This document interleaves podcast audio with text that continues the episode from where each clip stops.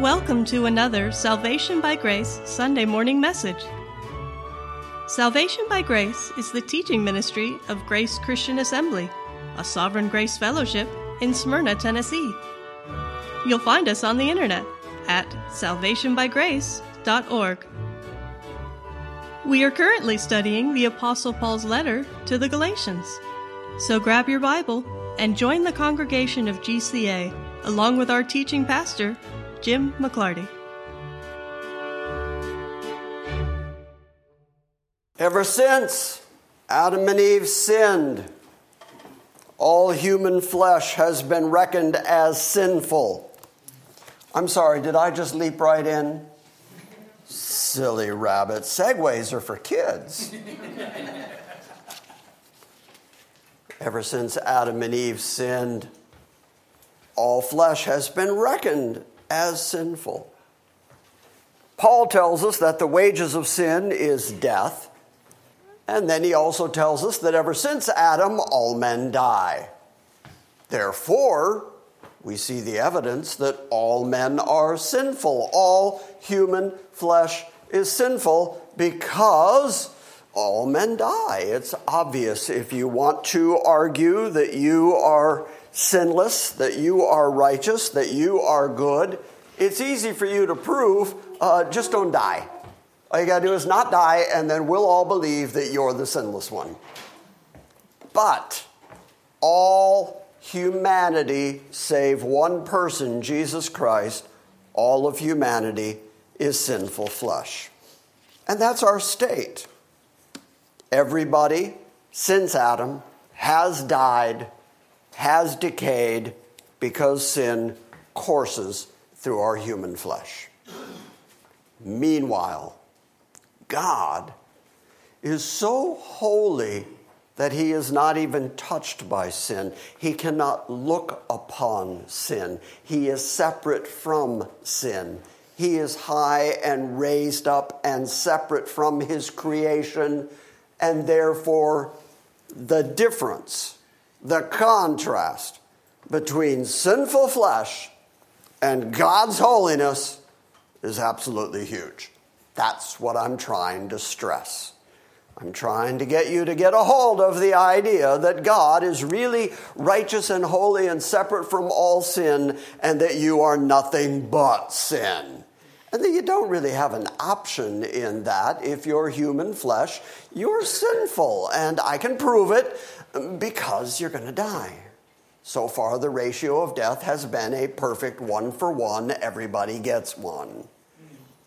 All of human nature, all of humankind demonstrates that contrast between the holiness of God and the unrighteousness of human beings. But you individually, in your personal life, you also demonstrate that conflict, that difference. If you are a Christian person, you are still in the flesh. Therefore, you are still drawn to your sinful proclivities. Therefore, you are a sinful human being, and there's just no way around that. And then God chooses particular people, and he puts his Holy Spirit inside them. Uh, I'm going to emphasize the adjective there. It's not just his Spirit, it's his Holy Spirit. Spirit. And the contrast between the holiness of God taking up residence in a sinner like you is a huge contrast. It's an enormous contrast. And so for the last couple of weeks, we have been talking about Paul's writing about that very dilemma. The fact that we have the righteousness of God by his Holy Spirit inside us, and yet we're still living in these tents of human sinful flesh, and the conflict ensues. Paul goes so far as to say we can't do the things we want to do. We may want to be right and holy and good. Do you, Jeff? I do. Yeah, you do. You done it yet? No. No. On the other hand, you may want to party like it's nineteen ninety-nine. Do you, Tom? I'm guilty. Guilty, yeah. And yet the Holy Spirit of God has a hold on you, So do you do it? No. So it doesn't matter if what you want is to live a life of wanton sin. The Holy Spirit of God acting as a governor on your behavior will stop you from doing that, so you can't do what you want to do. But you also want to be righteous and holy and always good and always helpful and always giving and always sacrificing and always loving. You want to be that, and you can't be that either, because the conflict between the holiness of God and the sinfulness of human flesh is a lifelong struggle. And so we're picking up in Galatians five. And we're going to start in verse thirteen. You should be familiar with these first comments by Paul. For you were called to freedom, brethren. Only do not turn your freedom into an opportunity for the flesh, but through love serve one another, which is everything Micah just read. As we've been going through the book of Galatians, really as we've been going through the last twenty-two years of preaching the grace of God, every so often people will contact me and say, well, then are you saying that good works don't count for anything and therefore we should not do any good works? I got that question just this week, which is why I decided we would start at verse thirteen. For we are called to freedom, brethren, only do not turn your freedom into an opportunity for the flesh, but then do good things, which is through love serving one another. That's good stuff. The difference between the sovereign grace approach to good works and the what I would call Arminian approach to good works, is that they would say you do your good works in order to get justified and saved. And Paul has been saying repeatedly here that you can't be justified by your flesh. You can't be justified by the law. Therefore, your activity, your actions, your good works are not enough to get you justified. So then where do the good works fit? Will you do the good works because you're justified? You're justified by the finished work of Jesus Christ in saving you, eternally redeeming you, justifying you, righteousifying you in the court of God. But then as a consequence of your love for him, you then love your brethren, and as a result, you do good works. And that's the way Paul always organizes his thoughts about good works. It's always, you are the saved, you are the redeemed, you are the blood-bought, you do belong to Christ, therefore do good works. Paul never starts with do good works in order to get justified. That's what he's been arguing through this whole book of Galatians, that you can't be justified by works of the flesh. Otherwise, the Judaizers would be correct. When they said to the saints at Galatia, when they said to the Gentile believers, you need to be circumcised and keep the law, there'd be no problem with that. Paul would be fine with that. He would say, yes, yes, that's good works. Do that. That will help you get justified. But the reason that he stands so adamantly against the Judaizers and their approach to soteriology is specifically because you cannot be justified by your flesh. That means no matter how much your flesh tries to adhere to doing the law, and if you do a little bit of the law, you're a debtor to keep the whole of the law, and that won't get you justified. That's what Paul's been arguing through this whole book. You cannot be good enough in your flesh in order to obligate God to save you. And so your good works do not amount to so much credit on your account that when you get to heaven, God's going to size up your account and say, okay, you're a good person, come on in. This is a tough one for people to get. It's a really tough one for people to get because we've all been raised with the concept, good people go to heaven. No. No, Christ saves sinners. And sinful people, through Christ, end up in heaven as a result of his grace. And that's a tough one for people to get a hold of. And so Paul says, You were indeed called to freedom. There's no question about it. You're free from the law, but you're also free from your slavery to sin. Just a moment ago, we determined that Tom does want a party like it's nineteen ninety-nine. He wants to do that, but he doesn't. He can't. He's too old.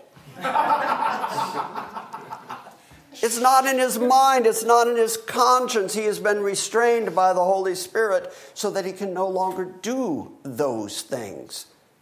So he is free from the constriction of the slavery of sin. Once upon a time, all Tom did, I'm assuming this one now, all Tom did was whatever Tom wanted to do. And he lived a sinful life. Life before God, not worrying about his own sin or his own depravity. He didn't worry about the things of God. He didn't think about whether he was offending a holy, righteous, eternal God. He just did whatever he wanted to do. And then God put his Holy Spirit inside Tom. Tom became conscious of his own sinfulness and his need for a Savior, and his behavior as a consequence changed. But he's free. He's free from the law and his flesh, and he's free from his slavery to sin that once upon a time was his master, so that now he can call Jesus Christ his Lord and his master because he has been freed from his previous master. So will Tom, in this instance, will Tom use his freedom for an opportunity for his flesh? Will he say, well, you know what? I'm free in Christ. It's all under the blood. Christ died for everything, so I can still do whatever I want. Well, no, he doesn't live that way, because the second half of the sentence is, but you don't turn your freedom into an opportunity for your flesh, but through love you serve one another. Now, this morning we're going to spend a great deal of time looking at the particular words that Paul uses in order to describe what the activity and the sins of the flesh are and what they look like. And he's going to compile a list. And at the end of the list, he's going to say, and stuff like that, because it's not an exhaustive list. Now, this is something that Paul does in several of his letters, where he lists the activity of the flesh versus the activity of the Spirit. And I had to decide, are we going to go and look at all those lists? Are we going to compare those lists? Are we going to harmonize those lists from Paul? And then I decided, no, we're just going to concentrate on this particular list, because I do think it will certainly give you a good sense of what Paul is talking about when he says the deeds of the flesh and the deeds of the Spirit. For the whole law is fulfilled, says verse fourteen, in one word, in the statement, you shall love your neighbor as yourself. But if you bite and devour one another, take care lest you are consumed by one another. But I say, walk by the Spirit, and you will not carry out the desires of the flesh. When he says walk by the Spirit, he means your manner of life, the way you conduct yourself, the way that you go through your life, the way you interact with other people. He says if you walk by the Spirit rather than the flesh, then you will end up not being able to fulfill those desires of your flesh, because you're being led by the Holy Spirit of God. And so conduct yourself in this life by the Spirit of God. And if you're spending time in the Word of God, if you're spending time in prayer, if you're spending your life in the consciousness of God's existence and the existence of your Savior, who paid a very high price to save you, if you're conscious of that, it's going to be impossible for you to do the things you used to do. You're no longer going to carry out the desires of the flesh. Now, I appreciate the fact that Paul also admits that the flesh has desires.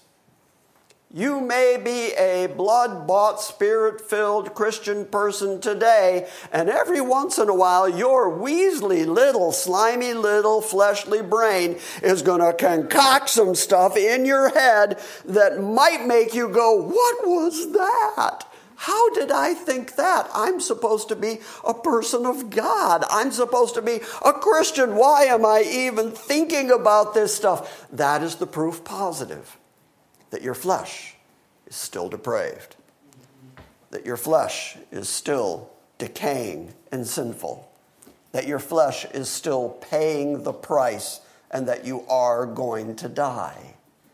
But because you have the Holy Spirit of God inhabiting you, you will discover the longer that you walk out your life with the Holy Spirit, the less and less you will be able to accomplish the things that your flesh desires. The desire will be there. But even James says, the desire is not the sin. The fact that you think it, the fact that you want it, the fact that you desire these things, that's not the sin. He says the sin manifests when you go do it. When your desire becomes action, well, then it's rebellion against God. But I'm hoping that this is a word of comfort to you, that, yeah, every once in a while, your stupid little brain is going to think stupid little stuff, and that doesn't mean that you should beat yourself down and say, how could I be a Christian and still do this? This is typical of what it is to be Christian and be in the flesh, that you do have fleshly desire. I like the honesty of Paul. But I say, walk by the Spirit, and you will not carry out the desire of the flesh. For the flesh sets its desire against the Holy Spirit of God, and the Spirit sets its desire against your flesh. For these are in opposition to each other, so that you may not do the things that you please. But if you are led by the Spirit, if you're walking by the Spirit, if you're paying attention to the Word of God and the prompting of the Spirit in your life, you are not under the law. Paul continues to create this enormous contrast. It's a contrast that he wants you to be really clear about. You're either walking by the Spirit in faith toward Jesus Christ, in faith that everything Jesus did accomplished your salvation, that in Jesus Christ you are fully redeemed, and that you're going to be eternally secure because, as Hebrews ten fourteen says, by his one sacrifice he perfected forever those that he sanctified. Okay, so you're either walking in that belief or you're going to be walking in your flesh, whether that's attempting to keep the law or whether that is every desire of your flesh being fulfilled within you. You're either going to walk by faith or you're going to walk by the flesh, one way or the other. And so much of modern Christianity is little more than people walking in the flesh, which is why there's so much fleshly entertainment in the church, or why there's so much or why there are so many programs in the church that tell you what you got to do. You got to get busy. You got to fix you. You got to clean you up. Paul says that's just another version of you fulfilling the desires of your flesh. And so the flesh and its desires is against the Spirit. There is a conflict within you. The Spirit is against the flesh. Because these two are in opposition to one another, so that you may not do the things that you please. So if you are led by the Spirit, in contrast to being led by the law and your flesh, then if you're in the Spirit, in Christ, you are not under the law. Do you get that? Then don't let anybody put you back under the law. Amen. Because you'll do it right away. Sure, it'll be other preachers, or sure, it'll be, but but also, it'll be your own mind is going to say, I've really messed up today. I better do better. I better clean it up. I better fix it. Look, we all think that when we have a bad day, God must love us less. He's probably up there in heaven just really upset with us. Truth is, he knew you were like that when he saved you. Truth is, he predestined you, and he knew when he did that exactly what you were going to be like. But then we all get that sense where we have a good day in our own estimation. You know, like, ooh, I had a pretty good day today. I didn't sin too very much today. We forget about the fact that a miss is as good as a mile, but we, ooh, I had a pretty good day today. And then you end up thinking, God probably likes me today, because whatever my pet sin was, I didn't indulge it as much today. So I'm doing good today, so God loves me more. The reason that is wrong is because God does not love you more or less based on you, your flesh, or your behavior. He loves you eternally because of Christ Jesus. What Christ Jesus did and accomplished on your behalf, and his election of you, placing you in Christ and placing his Holy Spirit inside you, that is the basis on which he loves you with his everlasting love. Yes. It's, it's good news. It's good to know that God's love does not wax and wane like ours does.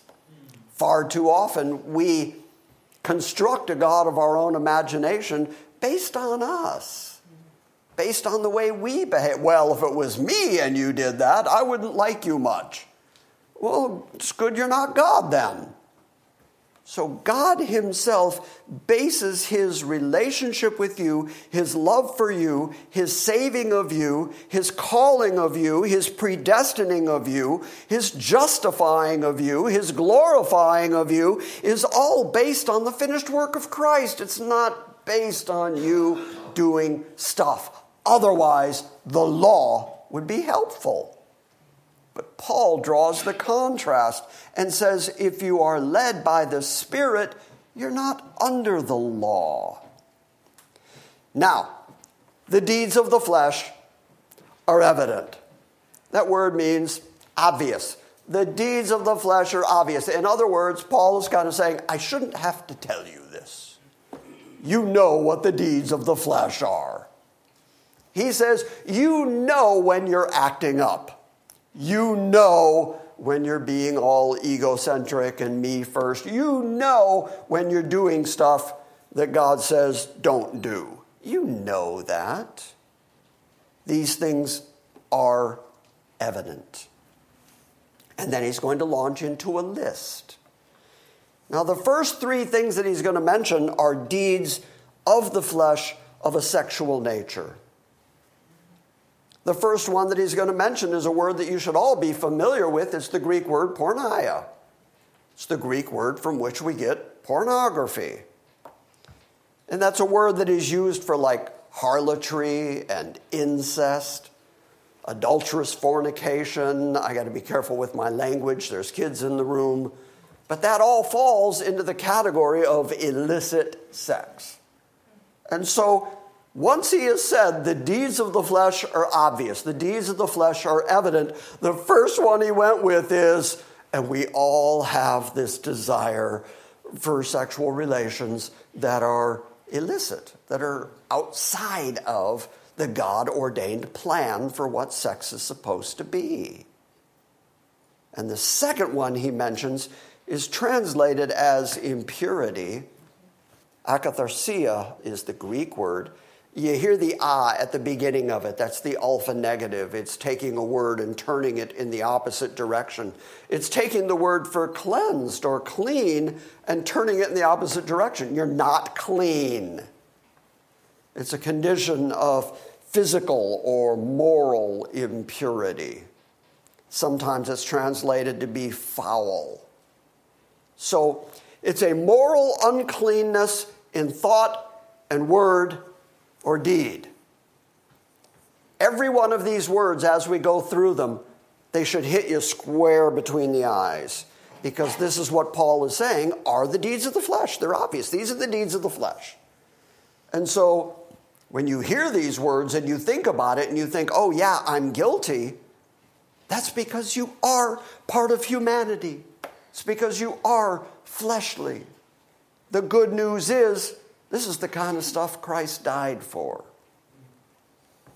After immorality and impurity, the English word is sensuality. Some translations go with debauchery.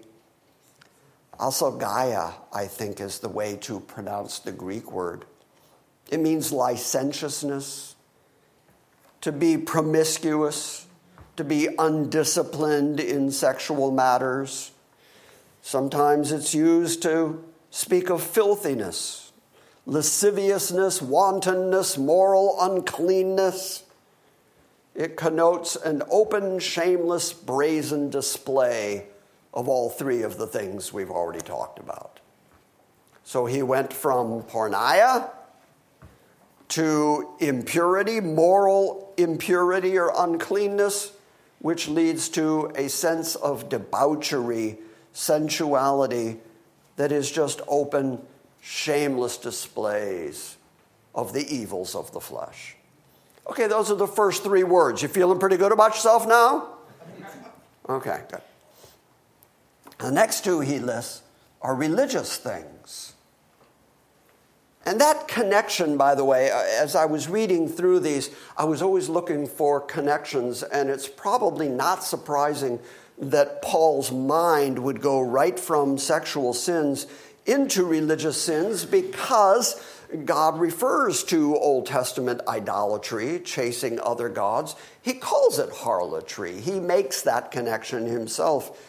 But also, within most of the Gentile cities like Galatia, or certainly like Ephesus, or most of the cities like Corinth that he's writing to, part of heathen worship and heathen religion included sexuality. There was a lot of sex acts that were part of heathen worship. And so Paul makes this connection right from human sexuality to religion.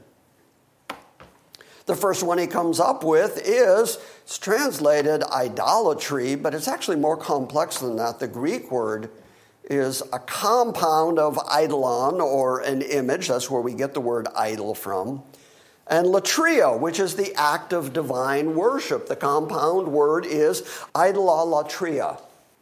He took those two ideas of an idol to begin with, an image, and then he said, bowing down and worshiping it as if it were divine. So literally the word means image worship. And so that's why I think Paul is combining the idea of sexuality with the idea of religion and worship, because those two things were combined so much in heathen culture. But then the other thing that was typical of heathen worship was something known as sorcery. This is another word you should be familiar with. It's pharmakia. It's the word from which we get pharmacy. It's drugs. Drugs as a spell-giving potion. So by extension, he's talking about magic. So he's talking about sorcery. He's talking about witchcraft. Because in ancient times, the worship of evil powers was often accompanied by the use of drugs to create trances. Just so you don't think, well, yeah, that's back then, those people. In the Book of Revelation, this same word was used a couple of times as a mark, as a sign of what human beings are going to be like when Christ comes back. A couple of times, John used this same word, pharmakia, in order to describe what human beings were going to be like. So it's a very present reality to this very day. So worshiping of idols, image worship, and pharmakia, witchcraft, sorcery, in order to create alternate states of thinking and being as part of your worship. From there, Paul gets into eight societal evils. I didn't know what other category to put them under. He starts talking about the ways that we interact with each other, the way that we deal with each other. Now remember that he just said that the fulfilling of the law is loving each other. You shall love your neighbor as yourself. He just said that through love we're to serve one another. Now he's going to describe what the opposite of loving sacrificial kindness would be to each other, and describes the activity of the flesh, which are things that we just naturally tend to do in our interpersonal relationships. Am I boring you yet? No.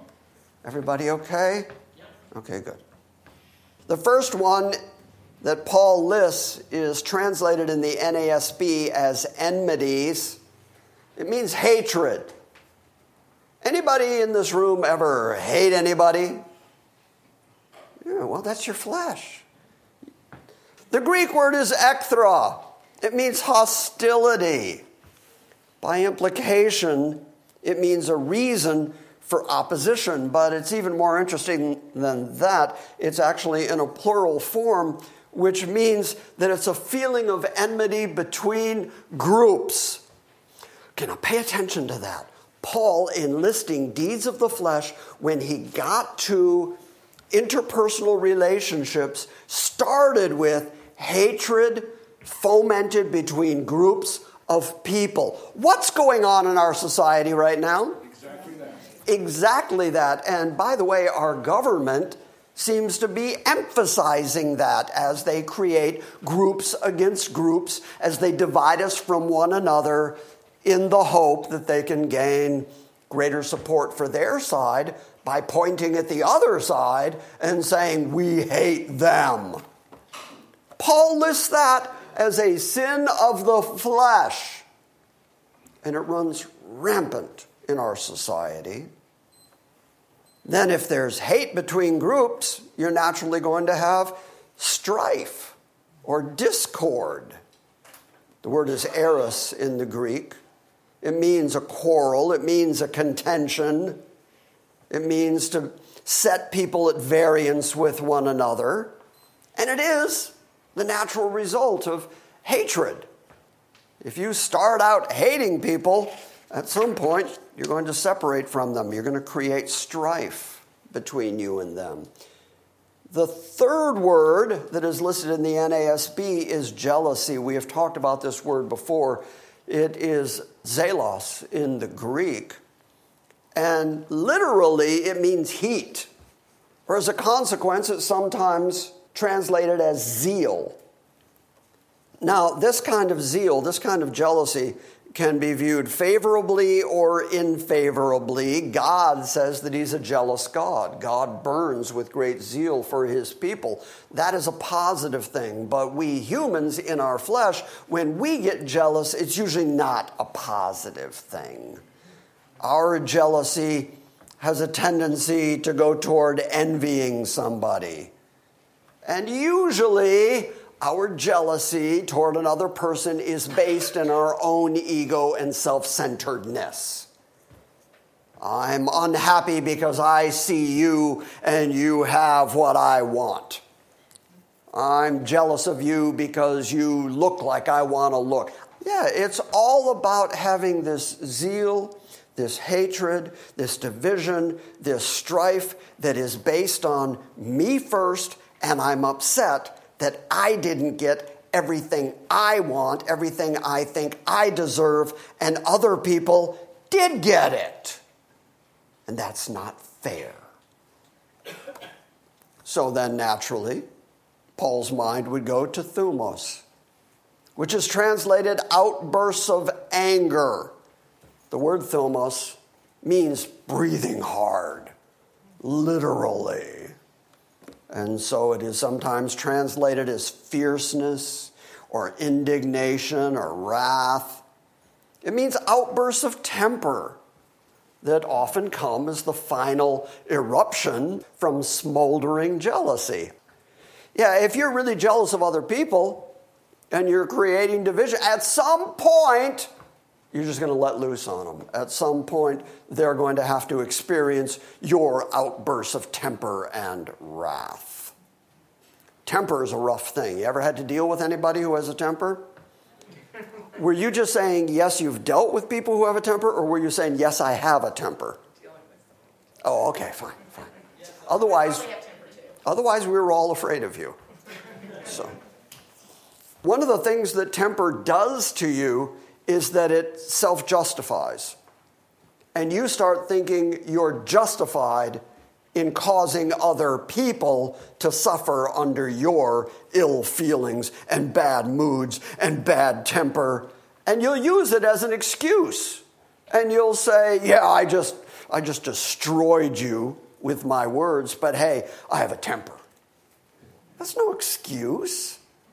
That might be a description of your flesh, but Paul lists it as an act of fleshly sinfulness, that you have this fierce, hard-breathing outburst of temper when you erupt against other people. And you think they deserve it. The next word is disputes, or some translate it as selfish ambition. That makes sense, considering that all the way through this list I've been emphasizing that this has to do with your own self-centeredness. This has to do with your ego, with your narcissism, that you think other people deserve your wrath because, after all, they made you mad. Erythia is the Greek word. It means contentiousness, strife, but it is a self-aggrandizing attitude that is demonstrated by working to get ahead of others at the other's expense. So you don't care who you have to walk on, you don't care who you have to step on, as long as you look out for number one. As long as you're the important one, it doesn't matter those little people who weren't as good as you. You know, this is something that I suffered with for a while, because I used to think uh, that I was just really cool. And if you didn't understand how cool I was, that was your problem.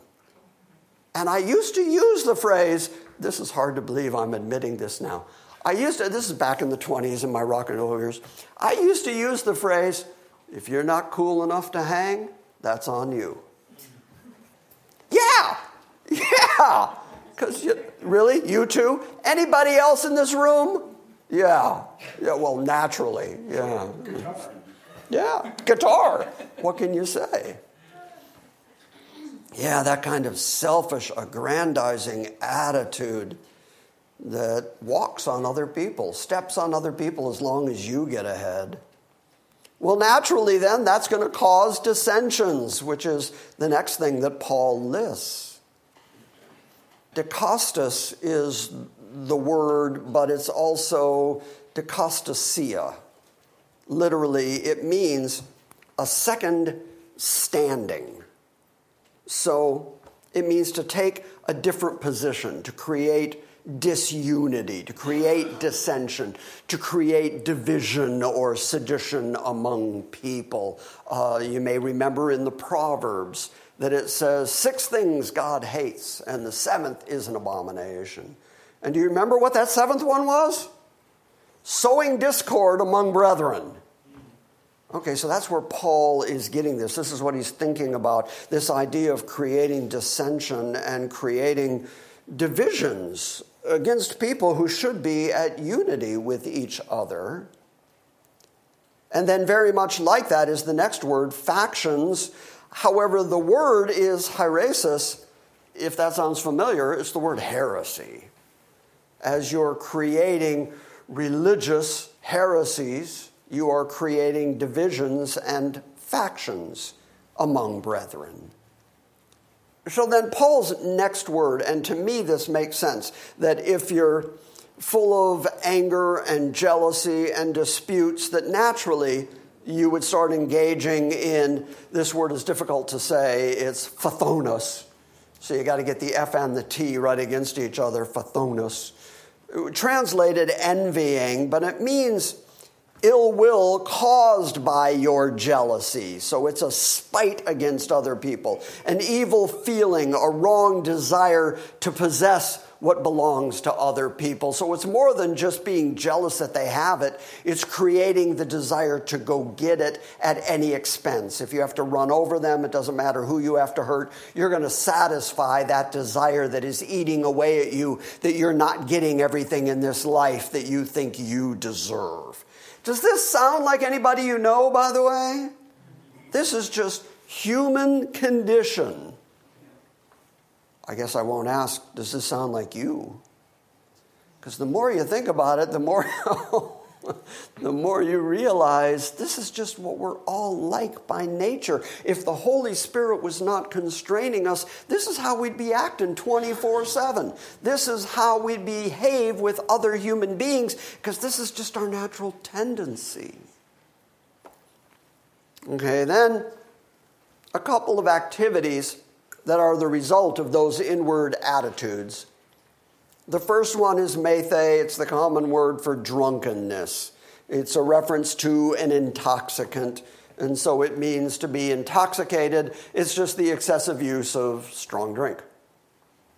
The Bible has a lot to say about, yes, you can drink wine, but don't drink too much wine. Paul tells Timothy, take a little wine for your stomach's sake and your often infirmities. There's no problem with having a little bit of alcohol. The problem is too much anything is destructive. Uh, I take showers. Give me too much water, I drown, because too much of anything is destructive. A little bit of sugar on your tongue helps the medicine go down. Come on, sing with me. Too much sugar, diabetes. Too much of anything is destructive.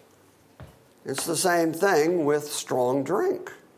A little bit of alcohol, okay, the Bible allows that that could be the case for you. But drunkenness is strictly forbidden. Be not drunk with wine, says Paul, leading to you going out into the society and carousing. Most people, as a general rule, don't go out rioting and carousing. This is also the word for orgies. You don't typically do that unless you're in an altered state of mind because you've been drinking all night. You don't leave your house, get in the car at, you know, eight o'clock, you're going out for the evening. You don't get right in your car and go straight to fighting somebody. You get in your car, you go to the bar, you get yourself a few drinks, and then you're ready to fight. You're ready to carouse, you're ready to riot. So it means reveling, it means rioting. It means drunken carousing. That's commonly associated, by the way, since I've been connecting some of these things to uh, the religious worship of the Gentiles in the region that Paul is dealing with. There were also bacchanalia feasts. Are you familiar with the word bacchanalia? Those were festivities and worship to the god Bacchus, who is the god of wine. And so it was part of a religious process as well to drink wine and to get drunk and to have these bacchanalia feasts. And so Paul is in this list not only saying we as human beings have a natural tendency to be completely egocentric, me first, and that's where so many of these things fall, but then also behaviorally, we have a tendency to worship things that we should not worship, and then under the cloak of worship, get involved in sexual things and drinking things that in and of themselves are rebellious against God, but are hidden behind, well, it's, it's religious. And so Paul has laid out all these things that he says should be obvious, that the deeds of the flesh are evident, but I can't help but chuckle when he gets to the end of the list and he says, things like these, not, not just these things, but all the other associated things that you can think of that are like these things in the list. In other words, if you are drawn to egocentric, me-first behavior, even if it's not something that Paul listed, it's still an act of your flesh because it is the opposite of being sacrificially loving toward other people.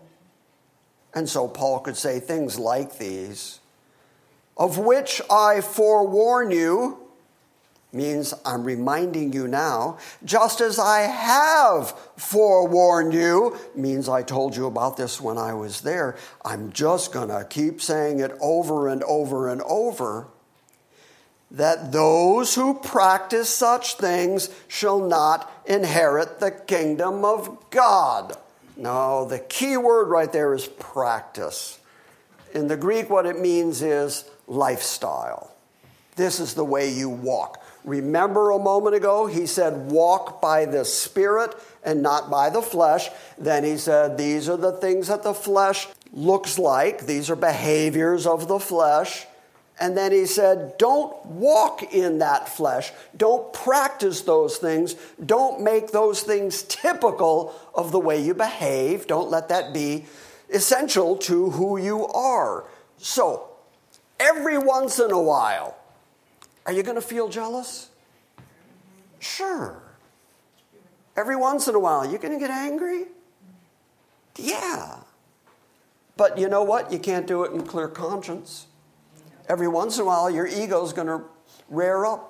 Every once in a while, you're going to be disturbed by the stuff of your life, but you're not going to be able to continue in that because it's not your practice. By the way, we use that word the same way to this very day. Uh, it doesn't just mean I'm good at this because I did it over and over again. I've practiced the piano or I practiced drums. It means lifestyle. It means what you do.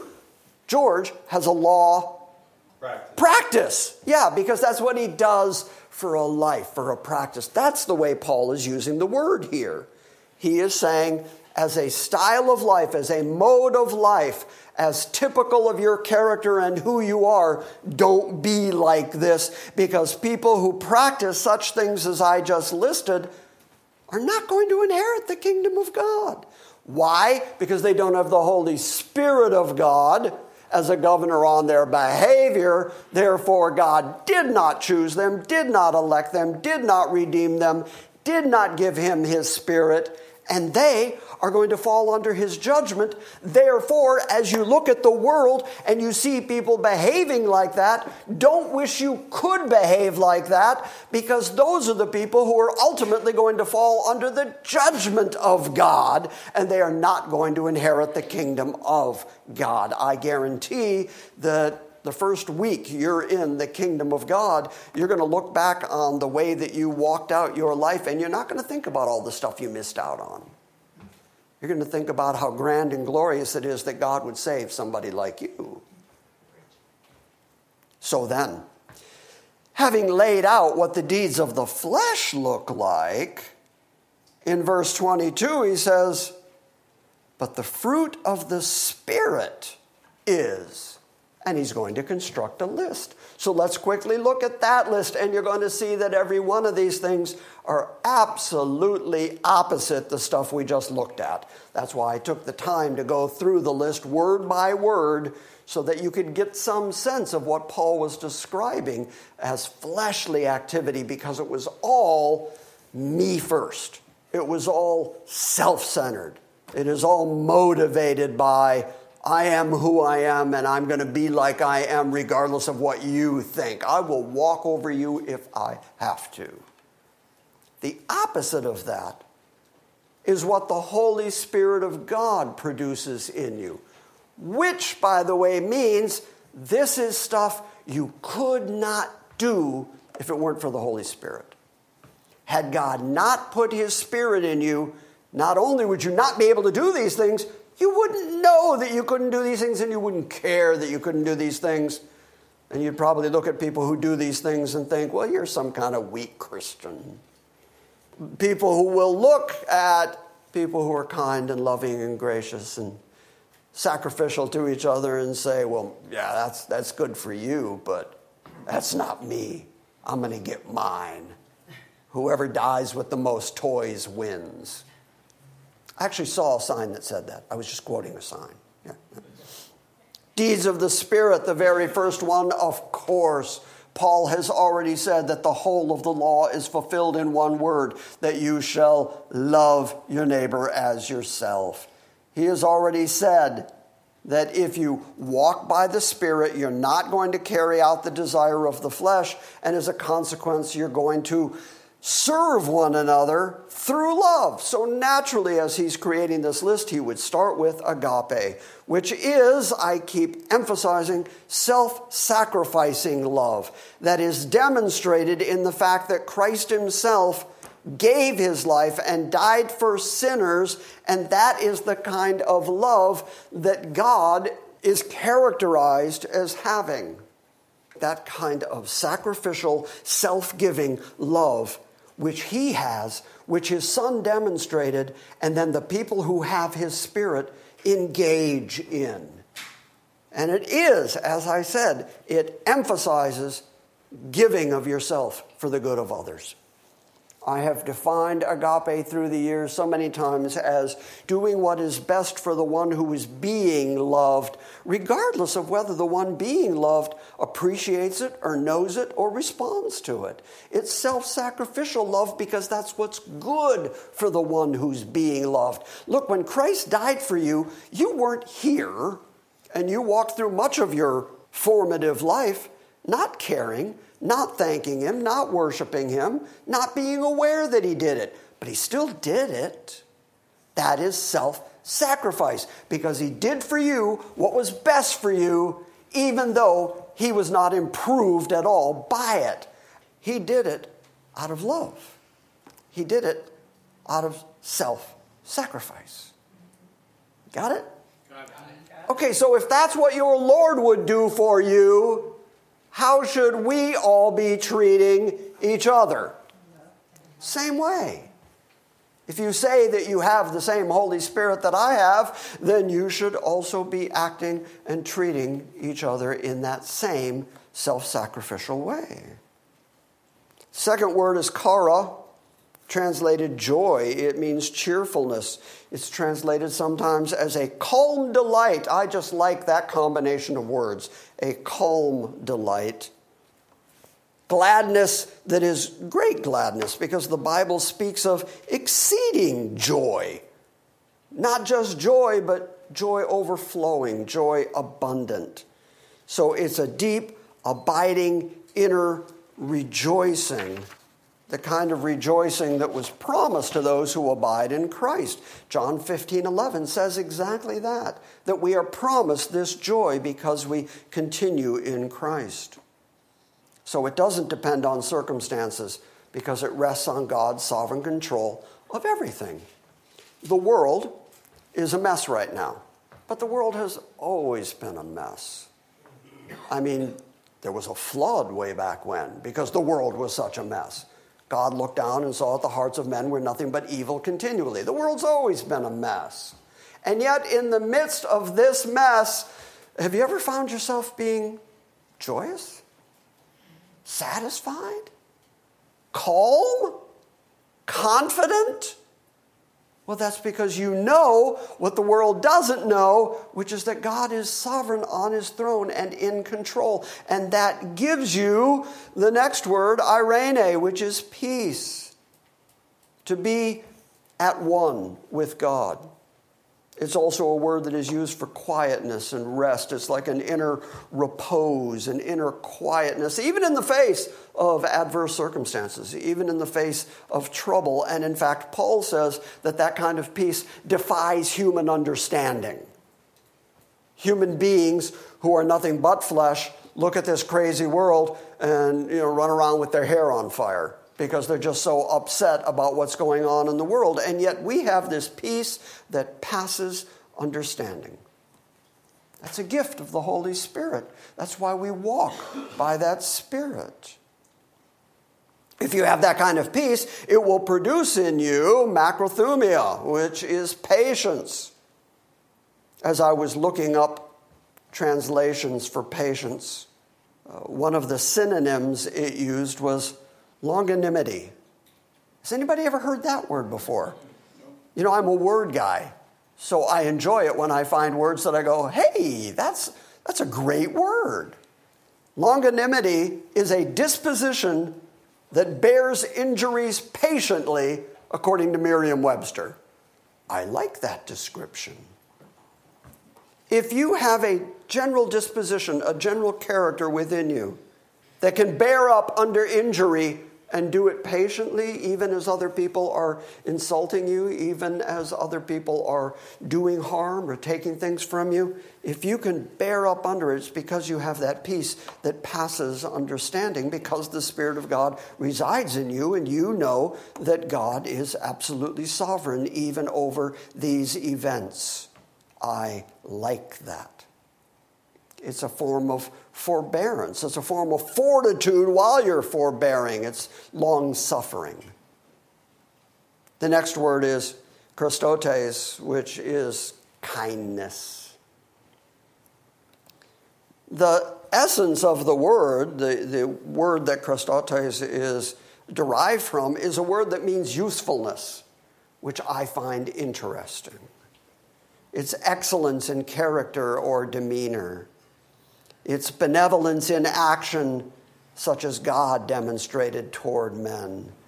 God was kind toward sinners, and therefore we can rightly be called to be kind to each other. Agathosune is goodness, virtue, or beneficence.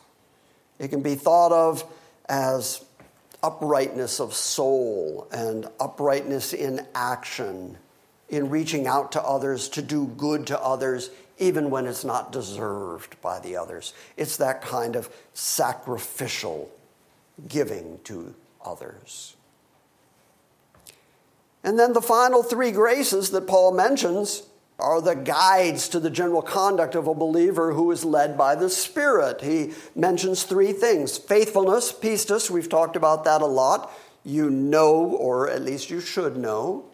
That is faith in Christ. That is faith that God has it, that God is sovereign. He's on his throne. He's going to make it all come out right. He's going to judge accordingly, and he's going to judge justly. It is faithfulness. It is a persuasion of the truthfulness of God and his word. And then a tough one for most of us, gentleness. Prautes is the Greek word, and it means a mildness or a meekness. In the Bible, it says Moses was the meekest of men. And then you read about him in his anger striking the rock a second time, and God is so upset with it that he can't go into the promised land as a result of that activity. And you think, that's a guy with a bad temper. And yet, God would say he was meek, because what that word really means is, in everything that he was, even in his temper, even in his outbursts, even in his impatience, in all of that, he had a bridle on him. He was controlled by the Spirit of God. He was kept under control. And thirdly, self-control.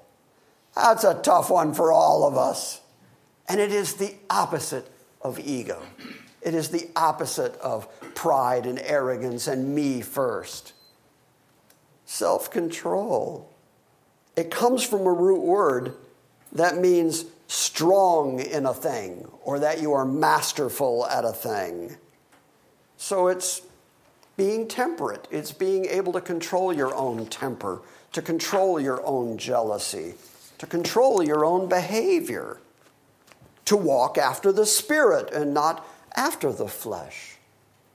And that, I stress again, just like all of these virtues of the Spirit, these are things that we just can't naturally do.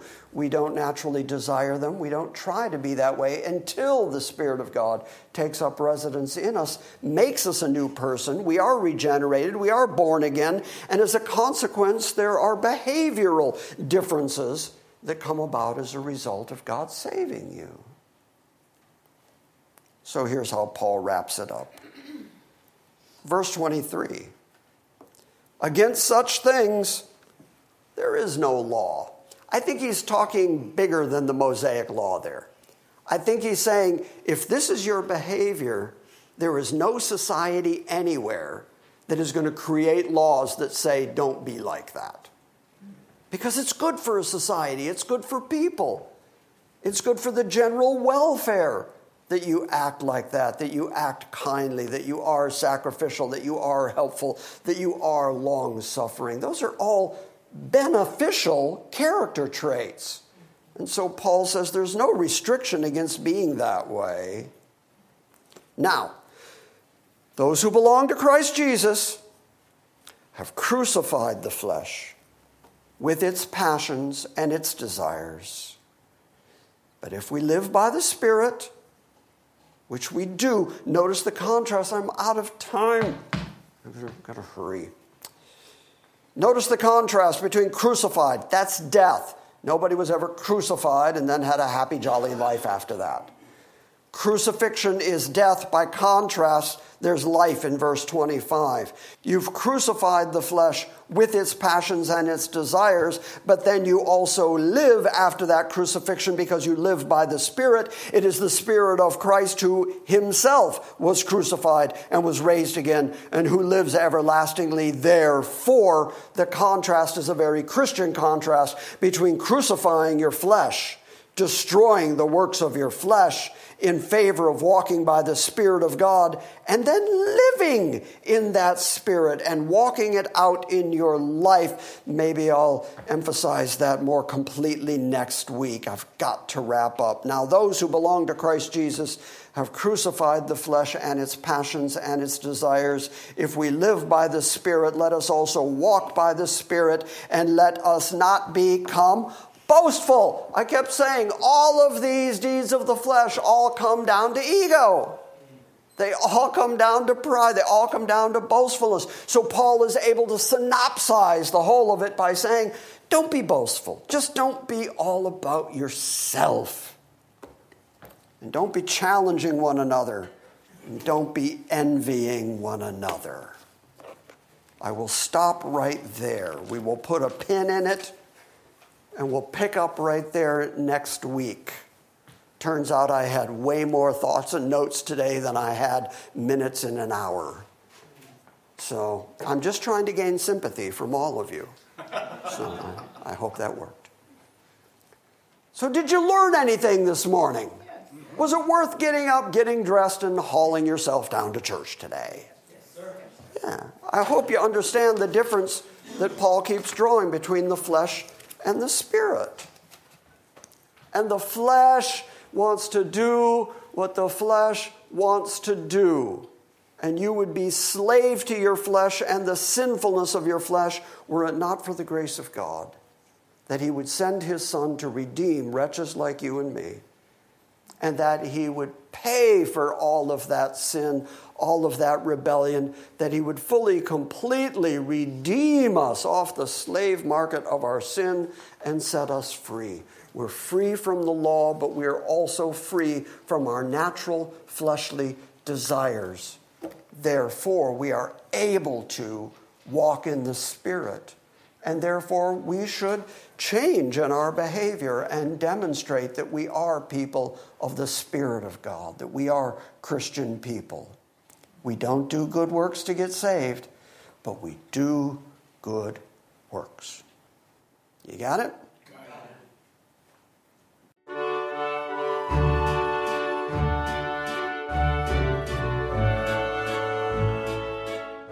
Thank you for listening to this week's Salvation by Grace Sunday morning message.